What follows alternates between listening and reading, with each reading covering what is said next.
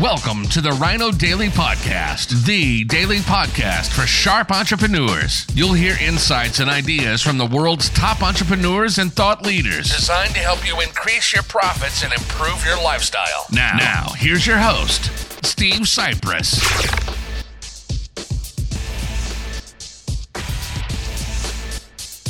Hello, it is Topical Tuesday, January 2nd, 2024. Steve Sipress here. And of course, Happy New Year, everybody. What the New Year means for all business owners, for everyone with a website, is of course by now it should have been done. But if not, make sure you get with your web guy and get that copyright date updated on the footer of all the pages of all your websites and anywhere else that you have them one uh, psychological thing, if people don't realize it uh, consciously, they certainly realize it unconsciously or subconsciously.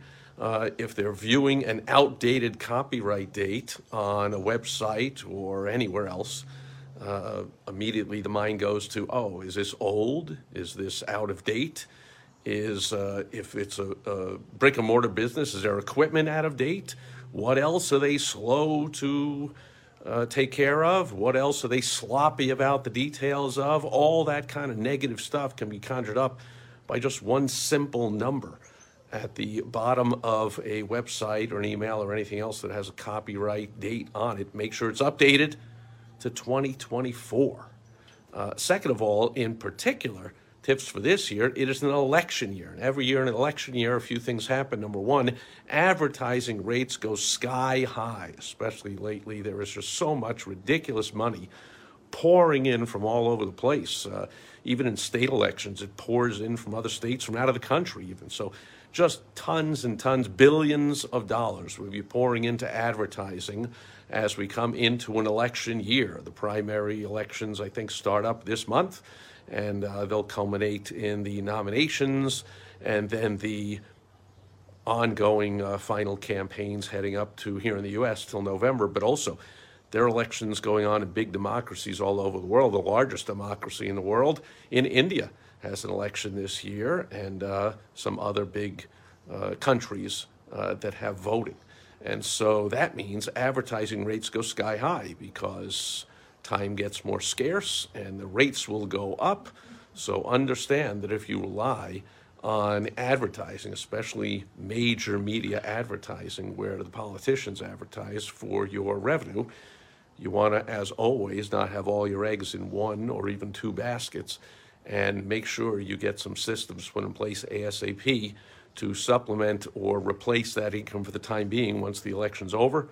Here in the US, we're we're always in election, like the day after election day or the week after, since it takes a week for all the shenanigans and and uh, finding extra votes and cheating and counting outdated and fake ballots and all that kind of stuff. But once the all the final uh, tallies are announced, immediately conjecture goes to, oh well, what's going to happen next year and who's up for reelection in the next. However, the advertising does calm down. So understand the rates will go up. Pay attention and get your advertising and especially your follow up systems completely dialed in because with follow up, proper follow up, you can increase the revenue, sometimes double or even triple the results of any advertising you're doing, right? People aren't always ready to buy when they see your ad, but they might just be starting to look. They might be interested. They might be in the middle of their investigative uh, process and, and, information gathering process. And if you have an excellent follow up system, then not only do you get the few sales from when the ad ran, but then down the road, more and more people are ready, and you get more and more sales that can be attributed way back. Where did that lead come from? Oh, came from that ad six months ago, eight months ago, a year ago. So get your follow up systems in place, and also understand that because it's an election year, the uh, those in power, wherever they are here in the U.S. or anywhere else in the world, are going to attempt to get the economy going, because that's the number one thing people vote on. If, depending on where you are, if votes really matter. Uh, I know here in Maricopa County of Arizona, the votes don't matter. It's who's counting the votes is all that matters. But still, the politicians will make a show. Uh, here in the U.S., they're start even the open borders or the worse than open, the incentivized, please come on in, we'll give you a bunch of free stuff borders, uh, people are starting to squawk and complain. Our illegitimate governor here in Arizona suddenly, after over three years of allowing people to run rampant and sleep all over the streets and destroy economies and, and safety of cities and towns all over our state, suddenly squawking, oh, I got to do something about the border. So they'll do something about gas prices, they'll do something about the border, they'll do something about inflation, do something about uh, uh, interest rates uh, all that kind of stuff that people have been suffering here in the U.S. for the last three years.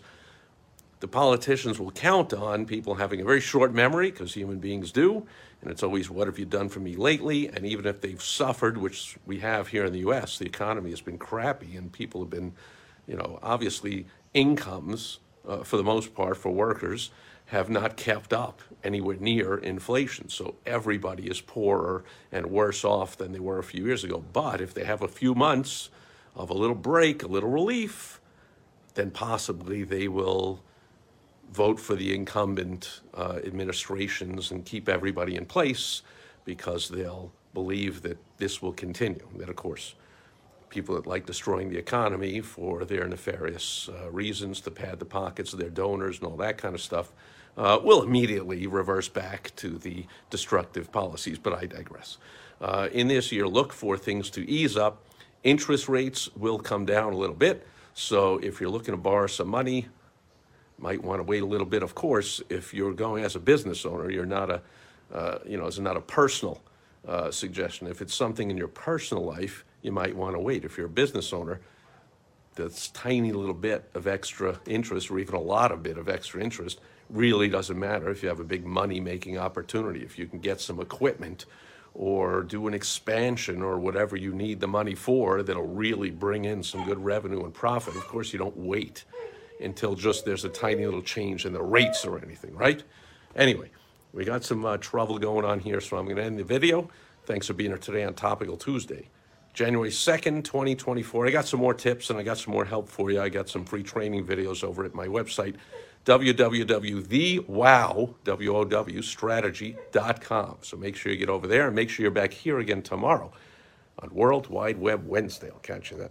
Thank you for joining us today on the Rhino Daily Podcast, the daily podcast for sharp entrepreneurs hosted by Steve Sipress. Join us tomorrow for another exciting episode designed to help you increase your profits and improve your lifestyle. Also, go to rhinodaily.com for more great business exploding tips, strategies, and tactics from the world's top experts.